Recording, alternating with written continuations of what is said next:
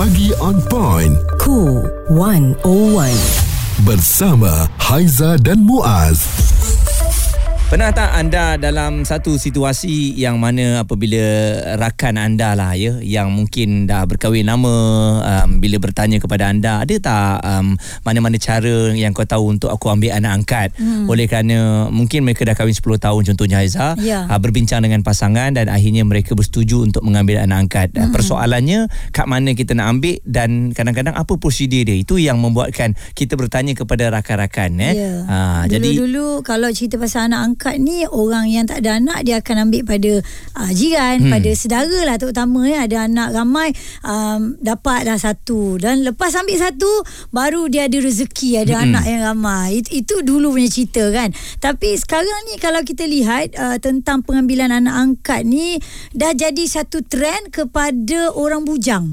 Tu satu Lepas tu Kes pembuangan bayi Masih lagi berlaku um, Dan kita tengok Ada banyak baby hatch Yang membantu kan Muaz kan Cuma uh, Stigma masyarakat ni Bila sebut pasal baby hatch Ini adakah sebenarnya Nak menggalakkan lagi orang Untuk uh, Membuang bayi Betul. Sebab tu stigma masyarakat kita apabila sebut mengenai anak angkat, pembuangan bayi hmm. uh, dan juga ibu yang mengandung dan kita menjaga dia uh, dan kemudian anak tu kita ambil. Uh, ini benda-benda yang jarang dibincangkan dan apabila dibincangkan memang akan ada pelbagai jawapan sama ada positif ataupun negatif. Jadi oleh kerana itu hari ini kita akan uh, membincangkan perkara ini, hmm. kes pembuangan bayi dan juga pengambilan anak angkat. Kita bawakan Puan Siti Nur Suraya Ali selaku pengasas dan pengurusi Persatuan Kebajikan Anak Kami. Yap Jadi pertamanya bila sebut uh, tentang baby hatch lah eh, yang okay. pertama sekali sebab kita memandang tentang kes pembuangan bayi adakah ini bila stigma masyarakat mengatakan bila macam gini akan ramai lagi budak-budak yang terlanjur hmm. uh, lagi suka uh, tak kisahlah dah terlanjur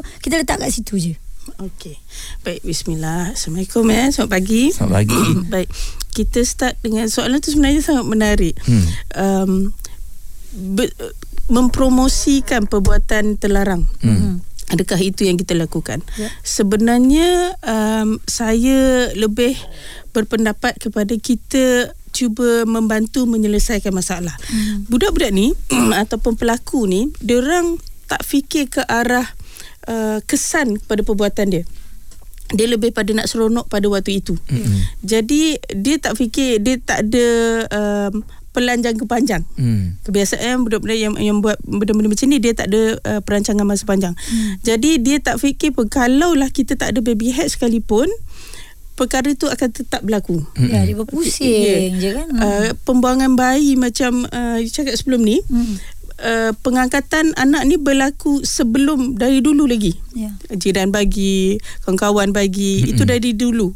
Jadi isu pemberian uh, anak ni tak perlu tunggu pada baby hatch. Hmm. Uh, mungkin dulu tak ada uh, internet, tak ada media sosial, kes-kes ini tidak terbongkar dan Ya. tak diceritakan. Hmm. Um, banyak tempat dia nak sorok, pembangunan pun tak seberapa, hutan banyak, dia boleh sorok. Mm-mm. Uh, dia boleh tanam kat mana hilang. Hmm. Uh, jadi sebenarnya baby hatch ni lebih kepada memberi satu solusi kepada masalah sosial yang mana sepatutnya ditangani di peringkat keluarga, mm-hmm. di peringkat sekolah. Bukan di peringkat yang mana NGO datang untuk cuba clearkan apa yang telah berlaku. orang luar eh Dan Ah. saya rasa baby hash ni um, telah pun diperkenalkan oleh kerana ada satu waktu tu pembuangan bayi terlampau banyak Betul. sangat. Hmm. Jadi sampai ada banyak NGO yang kata tak apalah jangan buang, meh kita jaga. Ah. Dan uh, adakah baby hash ni ada adakah dia um, sewaktu dah dilahirkan boleh diletakkan di situ ataupun pada awalnya apabila mengandung dia tak tahu okay. nak pergi ke mana uh, ada tempat yang boleh dia pergi. Uh, spesifik baby hatch yang saya tahu diusahakan oleh kumpulan Orphan Care Mm-mm. bersama uh, kumpulan hospital KPJ. Jadi apa mereka buat ialah uh, memberi satu uh, alternatif di mana daripada dibuang bayi ni dia tak ada tempat nak letak letak di dalam uh, baby hatch ni ada satu kotak yang selamat letak di situ dan ada kamera menghala Hmm. ke uh, dalam kotak.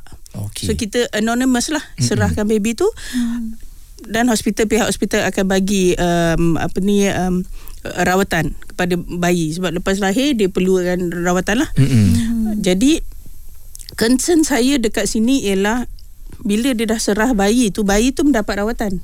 Tapi ibu tu macam mana? Mm-mm. Itu yang pertama. Yang kedua dokumentasi. Ada BBH betul dalam tu ada dokumen untuk desain apa semua untuk selamatkan anak ni dari segi dokumentasi. Ya. Jika tidak ada dokumentasi diletakkan sebegitu saja anak tu macam mana pun akan jadi stateless. Hmm. Stateless ni tidak ada warga negara. Walaupun yang melahirkan tu ialah warga negara hmm. tetapi dia tidak mengakui anak dia, dia tidak buat dokumentasi. Jadi anak tu lah yang akan mendapat masalah menjadi stateless. Jadi hmm. jadi maknanya ini tanggungjawab ibu bapa yang mengambil itu mungkin memberi dokumen palsu dan sebagainya. Uh, ibu bapa, bapa yang mengambil ni ada beberapa. Hmm. Ada yang benar-benar uh, melalui prosedur melalui JKM dia dia pergi berdaftar dia menunggu di JKM dia ada prosedur dia lah memang makan masa bertahun sebab yang memohon ni ramai mm-hmm. ramai yang ramai sangat yang memohon dan bayi kita sebenarnya tak tak ramai mm-hmm. walaupun kita tengok oh bayi, bayi ni dibuang tetapi prosedur tu sangat panjang dan mm-hmm. tidak mudah sebenarnya mm-hmm. uh, jadi uh, ramai yang lebih suka direct adoption ataupun open adoption maknanya ibu kandung dan ibu uh, angkat ni kenal saling mengenali hmm. kalau melalui sistem JKM ni kebanyakan dia tak tahu pun siapa ibu ni budak ni asal dari mana dia hmm. tak tahu hmm. itu kita bagi close adoption okey uh, macam itulah hmm. so baby hash ni lebih kepada close adoption kita tak tahu ibu dia siapa hmm. uh, tapi ia satu alternatif yang bagus hmm. uh, bagi saya um, daripada tak ada langsung Betul. Hmm. Lebih baik ada something. Um, boleh dikongsikan juga di sini ya Datuk Aminah Abdul Rahman um, Yayasan Orphan Care ni apa yang dikongsikan sejak sejak 13 tahun lalu Yayasan Orphan Care sudah pun menyelamatkan seramai 526 bayi yang diletakkan di baby hatch hmm. di seluruh negara dan uh, seramai 332 bayi diambil sebagai anak angkat dan daripada 526 bayi itu seramai 179 orang dijaga sendiri oleh ibu kandung manakala seramai 15 bayi lagi ditempatkan ditempatkan di Jabatan Kebajikan Masyarakat JKM ini berikutan pelbagai masalah mm-hmm. kesihatan lah ya. Okey. Perbualan menyeluruh bersama Haiza dan Muaz. Pagi on point, cool 101 semasa dan social. Kisah hari ini apa yang kita kongsikan tentang kes pembuangan bayi dan pengambilan anak angkat. Kes pembuangan bayi tadi kita dah bercerita panjang apa itu baby hatch, sebab apa dia diwujudkan dan sebagainya. Puan Siti Nur Suraya Ali, pengasas dan pengerusi Persatuan Kebajikan Anak Kami ada dengan kita nak borak panjang ni Muaz mm-hmm. terutama tentang pengambilan anak angkat yang sekarang dah jadi trend oleh orang bujang. Okey, ah, kita yang yang dah berkahwin lama tapi tak ada anak tu kita tahulah lah. Memang hmm. itulah pada perbincangan mereka. 10 tahun mungkin baru nak ambil anak angkat. Tapi hmm. trend kepada mereka yang tak berkahwin ni lepas tu nak ambil anak angkat ya. Dan uh, seolah-olah kita lihat di mana-mana dah jadi satu perkara yang biasa. Jadi pandangan puan bagaimana agaknya uh, isu ini? Baik um, ini pendapat peribadi saya lah. Um, kebanyakan yang ambil anak angkat waktu kita gibur dia ada banyak kita tak boleh kata oh ini sebab dia dia nak glamour lah ni atau ini dia nak raih populariti mm-hmm. atau ini dia nak tunjuk dia bagus ada yang betul-betul genuine mm. sebab dia memang tak ada perancangan untuk berkahwin mm-hmm. tak ada pasangan dia dia fikir masa depan dia mm. nanti tua macam mana mm-hmm. siapa nak jaga jadi dia akan ambil anak angkat mm-hmm. jadi orang-orang yang begitu dia tak tayang anak dia mm. ada uh, rakan-rakan yang uh, ambil anak angkat melalui anak kami ni dia profesional mm-hmm. dia profesional dia tidak berkahwin dia popular uh, uh, di TikTok mm. okey tetapi anak angkat dia tak pernah dia tayang. Hmm. Dia bagi tahu dia ada anak sebab dia tak nak jadi fitnah orang tengok dia dengan tiba-tiba ada budak-budak kan. Yeah. Ha, tetapi benda tu ada juga yang ambil anak angkat ha, setiap live dia akan tayang ah inilah anak ai inilah anak ai mm-hmm. uh, pergi shopping dia tayang kita sebagai ibu bapa yang ada anak biological ni uh, atau anak kandung kita sendiri pun kita tak tayang Betul. semua benda Selalu, macam tu uh-huh. sebab kita fikir keselamatan risikonya uh-huh. uh, dan juga uh, kalau orang Islam dia percaya pada uh, penyakit ain dia ada macam-macam uh-huh. tapi dia kita kena tengok niat seseorang tu sebenarnya hmm. apa intention dia dan bagaimana dia menangani isu-isu bila anak tu dia ambil anak apa yang dia buat dengan anak tu hmm. dia tunjuk tak dia cerita tak ataupun dia cakap ah, tengoklah I ambil anak angkat ah, lepas tu dia pula nak jadi advocate hmm. pada pengangkatan sedangkan hmm, dia betul. tak ikut prosedur dia sebenarnya dia tak ada ilmu tu pun kan betul puan uh, bila sebut tentang okey orang yang popular yang ada hmm. nama terutama contoh selebriti lah kita tengok ramai okay. yang ambil anak angkat yang belum kahwin tetapi ada anak angkat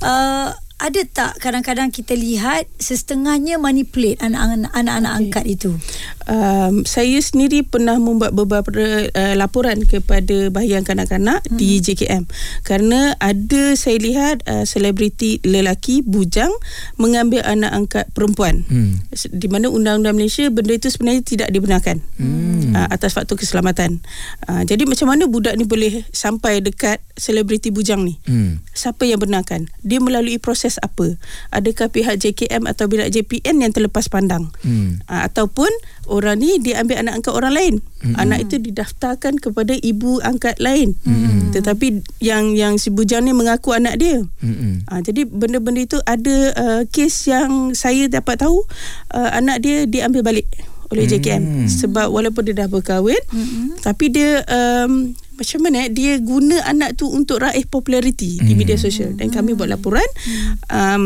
memang terbukti uh, ada juga uh, video menunjukkan dia yalah dia popular di hmm. di media sosial uh, budak tu dicubit budak hmm. tu diketuk budak hmm. tu di di orang kata coaching untuk buat raih simpati buat hmm. buat menangis padahal tak menangis pun anak hmm. tu tapi hmm. budak tu tak, tak nangis uh, dicucuk je budak tu suruh menangis digunakan ya digunakan untuk meraih populariti itu ada hmm. saya aku memang itu ada yang genuine yang genuine ni jarang nak tunjuk dekat media sosial mm-hmm. sebab dia sayang macam anak dia sendiri dia tak akan tayang mm-hmm. itu memang anak dia ada uh, tetapi uh, banyak yang kita tengok di luar sana uh, mungkin dia keikhlasan awalnya datang dari keikhlasan mm-hmm. tetapi dia nampak peluang betul Ha, jadi sebagai ibu bapa walaupun anak kita sendiri atau anak angkat hmm. Kita kena lindungi diorang ni anak-anak ni dia tak ada suara lagi. Ya, hmm. jadi jadi kita tengok peranan daripada Puan Siti dan juga persatuan ni kan satu peranan yang cukup baik lah sebab hmm. tak semua orang tahu tau peranan masing-masing ni yeah. dalam melihat uh, ialah pengambilan anak angkat kadang-kadang tak tahu prosedur satu hmm. tapi bila orang dah, dah cakap ni anak angkat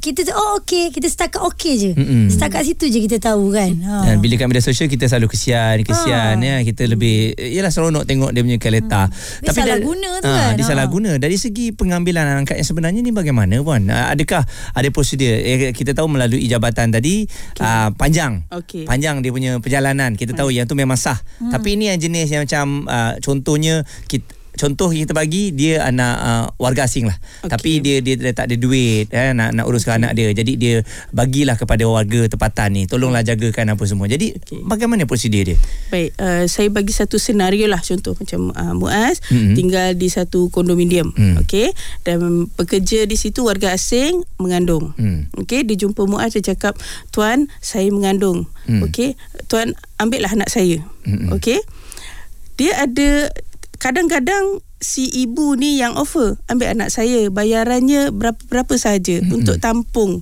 dia cakap mm. macam tu kelahiran ah mm. untuk tampung dia punya nak nak bersalin ah, ah, ah. mengandung nak pergi check up apa semua hospital mm. kalau muasa setuju dan memberikan dia duit itu beli anak oh, oh.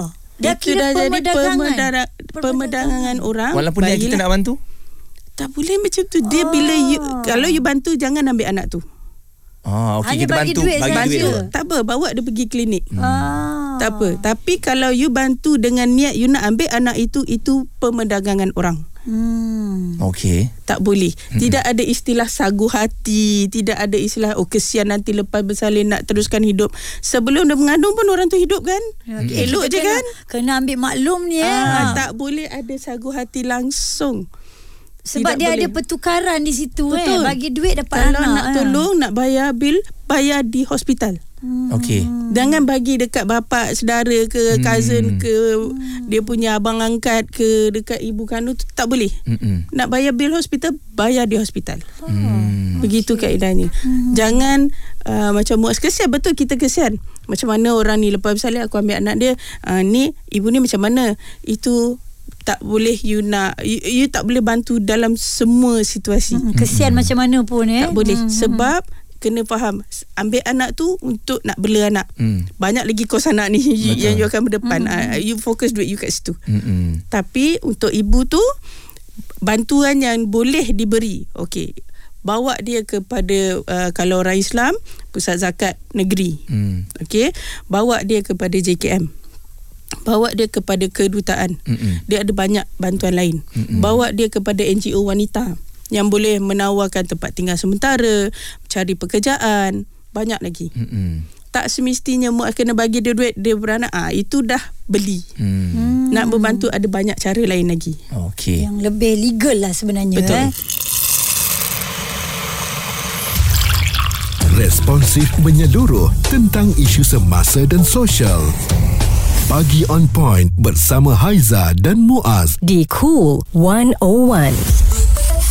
Kes pembuangan bayi dan pengambilan anak angkat itu antara yang kita fokuskan. Uh, Puan Siti Nur Suraya, uh, pengasas dan pengerusi Persatuan Kebajikan Anak kami eh, ada bersama dengan kami dan kita dah kongsi berba- pelbagai Muaz Mm-mm. dan kita nak dengar pula daripada side yang lain pula ya. Ya, dari uh, Cik Tarmizi uh, yang merupakan uh, seorang bapa mengambil tiga orang anak angkat dan uh, Cik Tarmizi mungkin dalam uh, keadaan ini eh uh, bila mengambil anak angkat ni selalunya satu pun um, memberikan pelbagai cabaran uh, yang mungkin uh, kita belum tahu apa cabarannya tapi ini ada tiga orang anak angkat. Jadi Cik Tarmizi mungkin boleh kongsikan bagaimana menguruskan tiga orang anak angkat ni? Uh, saya sebagaimana kita mempunyai, ki- uh, mempunyai anak sendiri macam itulah saya uruskan anak-anak saya yang tiga orang ni Mm-mm. tak ada beza bagi saya tak ada perbezaan uh, sama je Mm-mm. Hmm. Ha. Dari segi um, menguruskan mereka pada awal pengambilan tersebut, urusan dokumentasi. Uh, Jadi itu pun sesuatu yang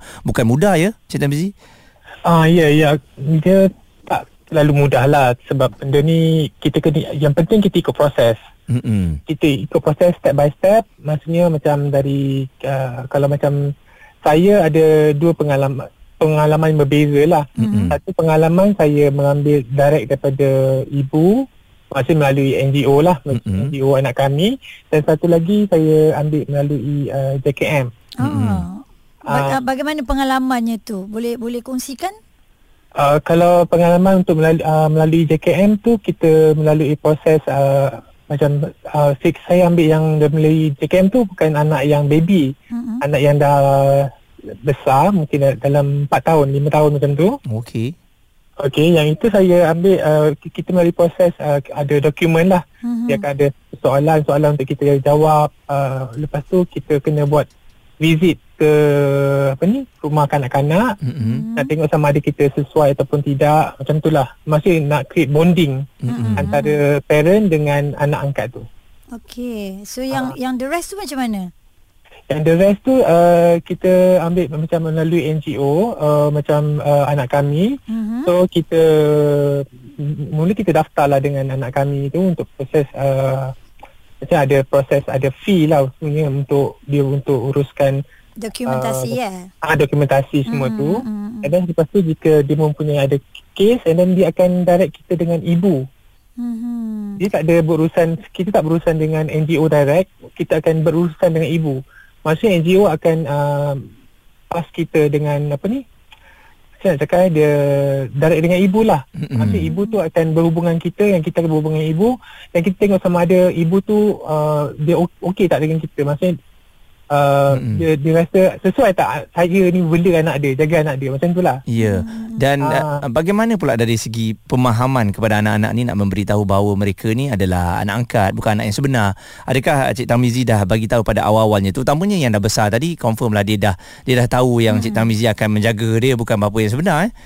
Ah, yang yang dah bes, yang besar tu memang dia dah tahulah dia tahu dia duduk dia JKM apa semua kan dan saya ambil dia tapi yang saya ambil daripada baby ni saya uh, ber, beritahu dia daripada awal maksudnya dari satu dari segi hubungan dia dengan ibu dia ki- kita tak putuskan Hmm. Ah, maksudnya dia masih berhubungan dengan ibu dia dan ibu Ya. dia masih berhub, uh, macam telefon kan macam birthday dia, birthday ibu dia.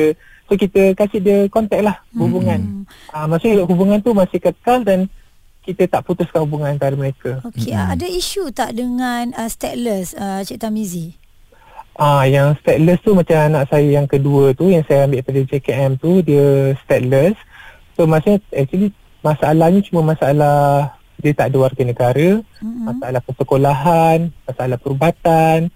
Ah and then macam kalau kat sekolah tu dia kalau dari segi apa yang warga negara dapat dia tak dapat lah. Mm-mm. Buku teks and then macam kalau nak join uh, macam uh, pertandingan-pertandingan pun uh, ada certain-certain benda yang dia tak boleh nak join. Mm-hmm. Hmm. Uh, pasal disebabkan dia stateless dan dia bukan warga negara kan jadi dia tak boleh nak wakili sekolah ke uh, untuk certain benda lah Hmm, jadi eh, perkara tu Cik Tarmizi dah sedia maklum lah ya dan kuatlah untuk mendepani cabaran tersebut bukan mudah nak nak apa memberitahu kepada anak tu uh, bahawa dia ni berbeza sikit kan dia pun akan tanya kenapa orang lain boleh wakil sekolah dia tak boleh wakil sekolah kan Ah, ya, ya, macam tu lah Tapi saya macam ambil inisiatif luar lah Macam contoh lah anak saya yang berdua tu Dia suka main bola hmm.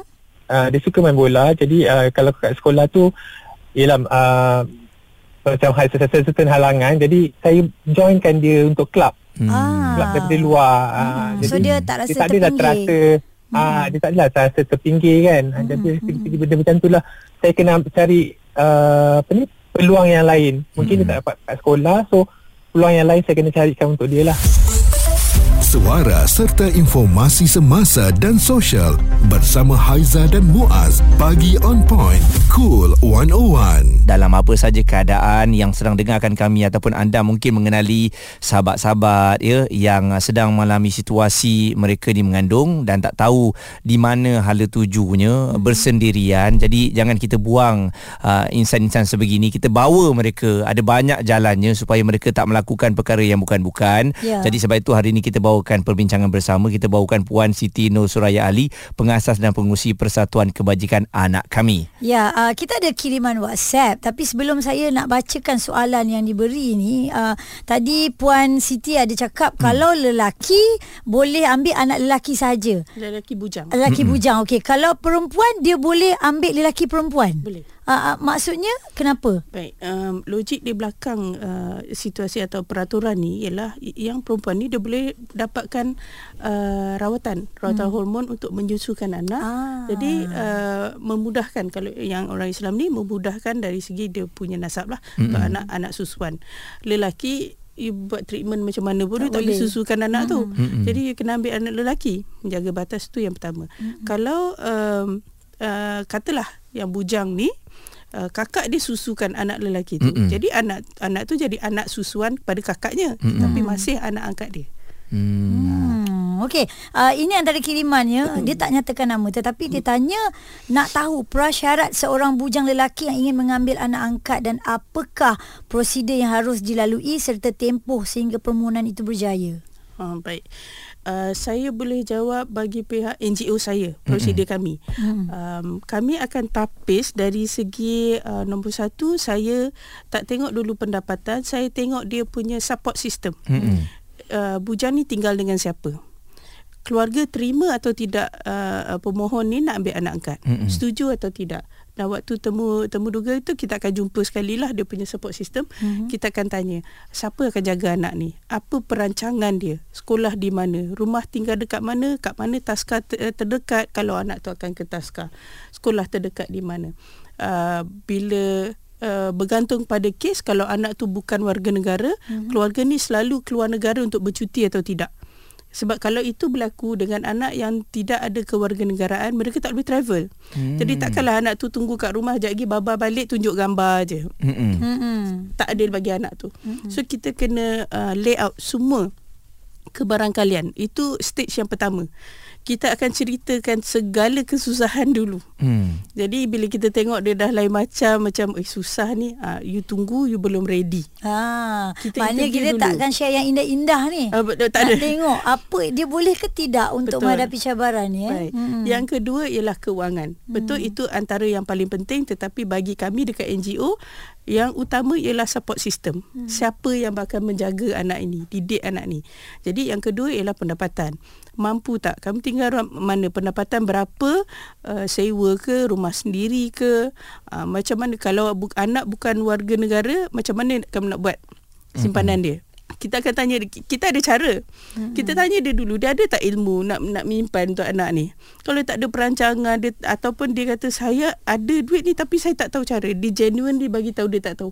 Kita akan share. Hmm. Sanggup atau tidak. Mm-hmm. Sebab anak yang tak ada warga negara ni tak boleh buka akaun bank. Ya. Hmm. Tak boleh beli insurans. Hmm. Ni macam mana kalau anak tu sakit demam, masuk hospital, sanggup Hospital bayar berbelas swasta, ribu. eh? Hmm. Ya. Ah. Kerajaan boleh masuk tapi bayaran macam warga asing lah. Ah, dia tak Ah. samalah dapat kelebihan itu Tidak eh ada. warga negara. Ha. Ya.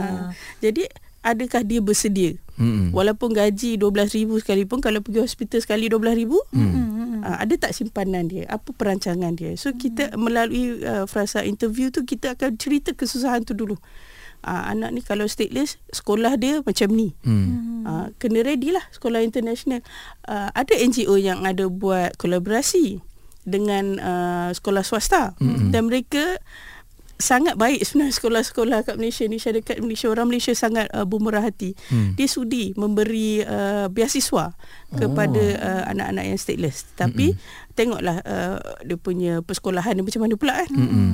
Ha, jadi benda-benda tu dia kena rancang dari awal Mm-mm. jadi uh, bagi saya di NGO saya lulus dulu temu dega dengan kami. Hmm. Selepas itu ada isi borang dan kena buat declaration mental health, declaration um, uh, jenayah. Uh, selepas itu kita akan temukan bila dia dah setujulah jadi masuk database kami, masuk database anak kami. Bila ada kes kita akan tanya kepada ibu. Ibu yang mengandung ni, dia prefer bujang atau berkeluarga? Mm-mm. Ada ibu kandung yang suka bujang. Hmm. Ada ibu kandung yang suka berkeluarga. Hmm. Dia tak tentu. Ha, jadi bila tu kita matchkan at least uh, 3 hingga 5 keluarga angkat kepada satu biomam Hmm. hmm. atau ibu kandung. Hmm. So dia akan tengok profil ni. Hmm. So ibu akan beritahu okay saya nak jumpa semua. So saya akan setkan appointment you jumpa terus. Mm-mm. Kita duduk dari jauh duduk table lain, kita just dengar conversation tu. Mm-mm. Jadi selepas perjumpaan tu yang macam Encik Tamizi kata dia berurusan direct dengan ibu itu maksud dia dia berurusan mm-hmm. terus kami tak masuk campur. Mm. Selepas tu ibu akan beritahu kami saya tak selesa dengan orang ni sebab sekian-sekian. Hmm. Saya selesa dengan orang ni sekian-sekian. Tapi kita akan advise sebab apa? Kita dah tahu. Kita dah interview dia dari awal. Ya, ini adalah PNC lah Ah. daripada. Jadi kita akan beritahu ibu, okey, kenapa dia masuk dalam database untuk kat kamu? Kita explain. Hmm. Uh, okey, interview pertama kalau Bayuman kata okey saya suka uh, orang ni.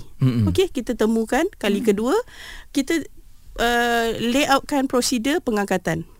Uh, pula masa tu uh, lepas bersalin hospital mana hmm. kos dia berapa itu ibu kandung yang tentukan Mm-mm. ibu kandung cakap saya um, malu nak pergi ke hospital kerajaan sebab pergi hospital kerajaan kita tahu layanan dia Mm-mm. bagus tetapi ada ialah kita manusia kan kadang-kadang nurse dia nak cepat nak buat kerja cepat kan dia, dia akan tanya ah tu katil tu dah uh, surat surat kahwin dah ada belum ah Hmm. benda-benda dari jauh dia jadi Yelah. itu normal kalau you dah kahwin ke tak kahwin ke soalannya yang sama tapi bila you dokumen you tak lengkap you tak kahwin you akan ada rasa segan kat Lagi situ mengandung emosi Betul. memang terganggu. Eh? Wan, sikit-sikit je jawapan yang Haizan nak nak dengar. nga Kalau dia datang, boleh ke dia nak pilih-pilih? Saya nak anak yang macam ni, nak putih sikit. Oh tak boleh. sikit. Tak boleh. Dengan NGO saya tak boleh. Uh-uh. Uh, okay. Saya akan cakap senang je Kalau you mengandung sendiri You boleh pilih anak you Putih ke gelap Betul ke lah dari awal kan? lagi dah pilih. Ha, Hmm, paling masih itu dah kena reject boleh lah. pilih jantina lah hmm. Sebab kita nak tahu You lelaki bujang ke tidak Itu okey lah Okey. Ah. Alright, uh, sebenarnya banyak lagi uh, banyak sangat persoalan yang saya nak tanya kepada puan tapi oleh kerana kekangan masa ni uh-huh. kita hentikan di sini dulu uh-huh. dan uh, saya yakin Persatuan Kebajikan Anak kami ni sentiasa terbuka uh, pelbagai persoalan untuk uh, diajukan kepada mereka. Anda yeah. boleh pergi ke Facebook puan eh? Betul Kami ada Facebook Kami ada TikTok Instagram Semua ada